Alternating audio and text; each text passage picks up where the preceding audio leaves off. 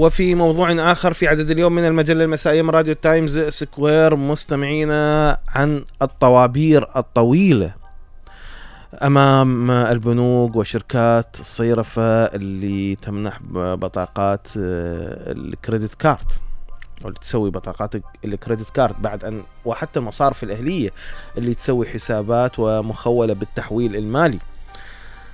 بعد بعد أن كانت مجانية هذه التطبيقات آه، وأيضا الكريدت كارت اللي كانت تمنحها المصارف هي مقابل فتح حساب الآن أصبح التطبيق فتح التطبيق يكلف في بعض المصارف 300 ألف دينار وبعض المصارف أكثر. هذا كله لأجل الاستفادة من ثغرة موجودة في هذا الموضوع موضوع التحويل المالي بسعر الصرف آه، الرسمي اللي هو 1333 أو 133 آه، ألف لل 100 دولار. وبعدين ترجع هذه الدولارات اللي تتحول اللي هي 73 ورقة حصة يعني للفرد يوميا ولك حق ثلاث مرات بالأسبوع تسويها. ترجعها بعدين للسوق المحلية بدولار بحوالة عادية خارج النظام من تركيا أو من الإمارات أو من لبنان أو من مصر آه، أو من الأردن همينها مقابل آه، تنباع بسعر الصرف السوق الموازي اللي هي 150 طبعا بدأ يشهد الدولار هبوط آه، قليل بالأسعار الصرف والتذبذب بأسعار الصرف في السوق الموازي بين ال 148 152 150 حسب السوق ماكو استقرار. بس بمعدل هو 150 152 هذا السعر خلال الأيام الماضية. فبالتالي هذه الأزمة والطوابير الطويلة اللي كان هدفها السيطرة على سعر الصرف والسيطرة على تهريب العملة يبدو أنها إلى الآن لم تجدي نفعا بسبب الحيل التي توجدها اللي يحاولون أن يضاربون بالعملة. والناس اللي ما تريد الدولار سعره ينزل. اللي استفادت من سعر المرتفع في السوق الموازي واللي ما تريده ينزل وان قررت الحكومة. مو دفاعا عن طرف أو طرف لازم نكون حياديين بهذه القضية. بس أكو حيلة وأكو أعمال غير شرعية جاي تصير بهذا الموضوع. بالتالي ما ممكن نكون حياديين مقابلها. تهريب الذهب بطريقة شو نسميها؟ قانونية على اعتبار أنه أكو حد مقدار معين للفرد يعني للشخص المسافر يقدر يطلعه وياه اللي هو 250 غرام المفروض أو مو دقيق هذا الرقم بالنسبة لي آه لكن بهذه الحدود يطلع ذهب آه من العراق يبيعه بالدولار ويرجع يبيع يجيب الدولار وياه للعراق يبيعه بسعر الصرف آه للسوق الموازي يبيعه 150 آه 100 يعني 55 152 حسب سعر الصرف بالسوق الموازي وبالتالي حقق ربح هو بالدولار. وهذه الم... وهذا إذا صار الدولار 130 هاي هذا الباب راح ي... ما راح يكون ذا استفادة للي يتاجرون بهذه الطريقة. بالمقابل أيضا اللي جاي يحولون ثلاث مرات آه، بالأسبوع دولار آه، بسعر الصرف الرسمي ويرجعونه بسعر الصرف الموازي يبيعونه بالأسواق العراقية. وهذه مشكلة مشكلة ما جاي تخلي الدولار ينزل. هذه واحدة من الأسباب الرئيسية للمضاربين ما يخلون الدولار سعره ينزل مو الحكومة، الحكومة البنك المركزي العراقي جاي يبيع بمعدلات عالية يعني بنفس المعدلات تقريبا اللي كان يبيع بها قبل الأزمة مال الدولار 200 مليون أو 250 مليون آه، تنباع باليوم خلال الأيام آه، الماضية خلال بي... من خلال بيانات البنك المركزي العراقي. والدولار ما جاي ينزل نتيجة هذه المضاربات وهذا التلاعب والحيل اللي تم الآن آه، على ضوء هالمضاربه بسعر الدولار. هي اسمها مضاربة. البنوك الأهلية اللي بدأت تحقق استفادات مهولة من خلال التطبيقات آه، اللي التطبيقات وأيضا الكريدت كارت اللي تصدرها والحوالات اللي جاي تسويها. نتيجة هذه المضاربة، الحوالات المو حقيقية، الحوالات مو للتجار الحقيقيين. والمتضررين الناس التجار الحقيقيين اللي جاي يستوردون.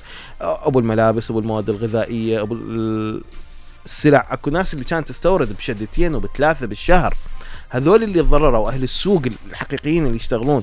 الآن حركة السوق والاستيراد آه، قلت تقريبا إلى النصف كما يشكو كثير من التجار من صغار التجار في الأسواق المحلية وكل إحنا عندنا أصدقاء ناس تشتغل بالسوق بال... على سبيل المثال بالبصرة بالعشار وبالخضارة وبالداكير وبسوق الملابس. وغيرها من الأسواق والناس اللي تستورد أو باقي البضائع وحتى الأساسية من عندها. ما ظل الناس أو ذولي ما ظل مجدي لهم. اولا بصعوبة إنه يقدر يحول معاملات طويلة وإذا يريد بالسعر السوق الموازي يحول بالتالي مكلف وماكو دولار أحد يبيع له.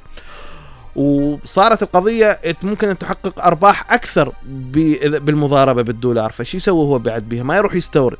يروح يضارب الفلوس اللي عنده يستثمرها بالمضاربة بهذه الطريقة اللي جاي يستثمرون بها ياخذ الفلوس ويحول 73 ورقة باليوم ويرجع يبيعها ويربح. هو ما يقارب المليون ونص بكل عملية تحويل.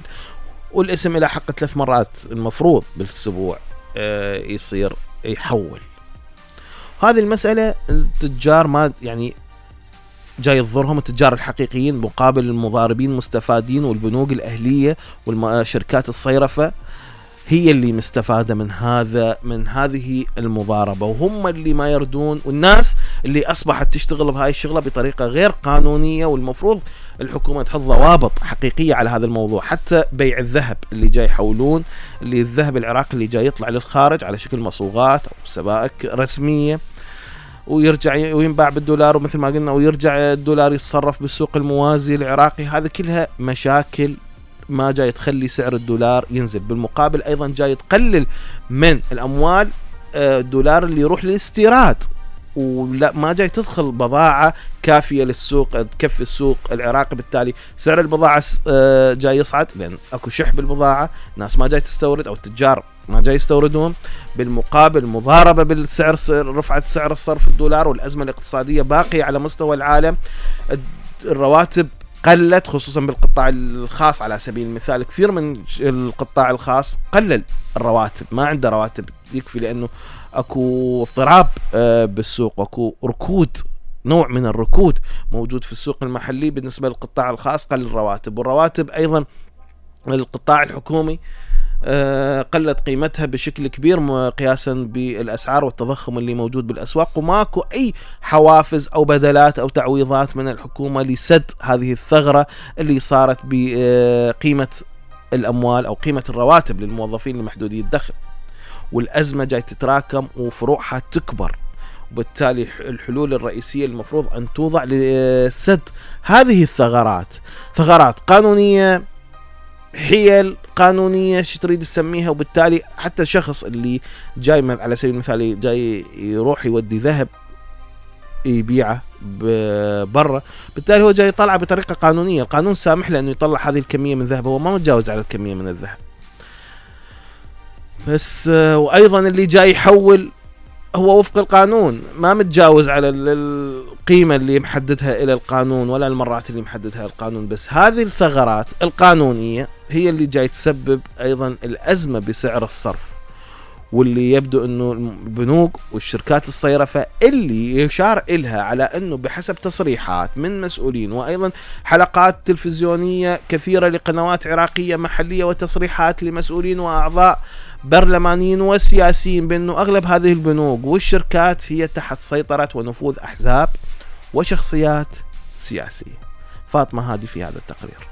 تشهد بوابات البنوك المخولة بالإيداع المالي ضمن نافذة بيع النقد الأجنبي لدى البنك المركزي العراقي طوابير معاناة يومية وازدحاما كبيرا للحصول على الدولار بالسعر الرسمي.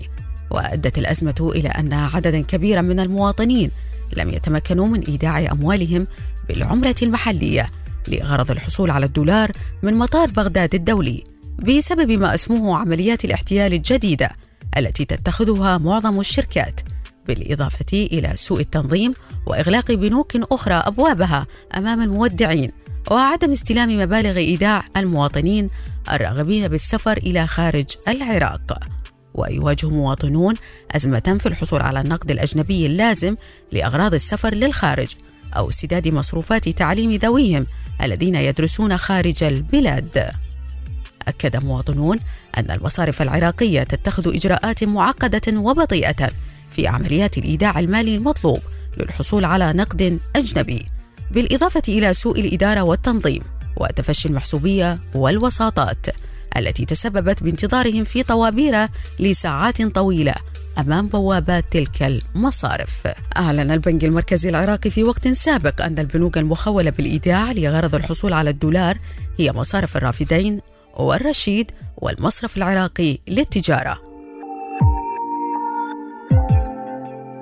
ومن جانبه أعلن مصرف الرافدين عن اتخاذه حزمة إجراءات خاصة بتوسيع منافذ إيداع الدينار العراقي في فروعه وبيع الدولار عبر المنصة الإلكترونية الخاصة بالبنك المركزي للحد من الزخم الحاصل ومعالجة طوابير الانتظار. وقال المكتب الإعلامي للمصرف في بيان بأن البنك افتتح فروعا جديدة في بغداد واستكمل كافة الترتيبات لشمولها بإجراءات إيداع الدينار للمسافرين واستلام الدولار من منفذ مطار بغداد الدولي حصرا. وأضاف البيان أن إجمالي عدد الفروع التي افتتحت للإيداع في بغداد والتي دخلت الخدمة فيما يتعلق بإيداع الدينار العراقي فيها هي 12 فرعا موزعة في مختلف مناطق العاصمة بغداد. يرى مختصون أن الأسباب التي أدت إلى وقوف طوابير انتظار طويلة أمام بوابات البنوك تعود إلى أن موظفي المصارف المرخص لها بيع الدولار للمسافرين. يتخذون عدة وسائل من أجل الاستحواذ على الدولار من خلال تذاكر سفر مزورة بالاتفاق مع شركات سفر. وتقول مصادر مطلعة أن عمليات التحويل المالي التي تجرى عن طريق شركات التحويل الدولي وشركة ويسترن يونيون تشهد هي الأخرى عمليات احتيال من خلال إرسال الأموال بالعملة المحلية إلى الخارج واستبدالها بالدولار بالسعر الرسمي لتعاد إلى العراق بطرق التحويل الاعتيادي بالدولار فيجرى تدويرها وإعادة صرفها بالسعر الموازي يشكل خطرا كبيرا على السوق المالية.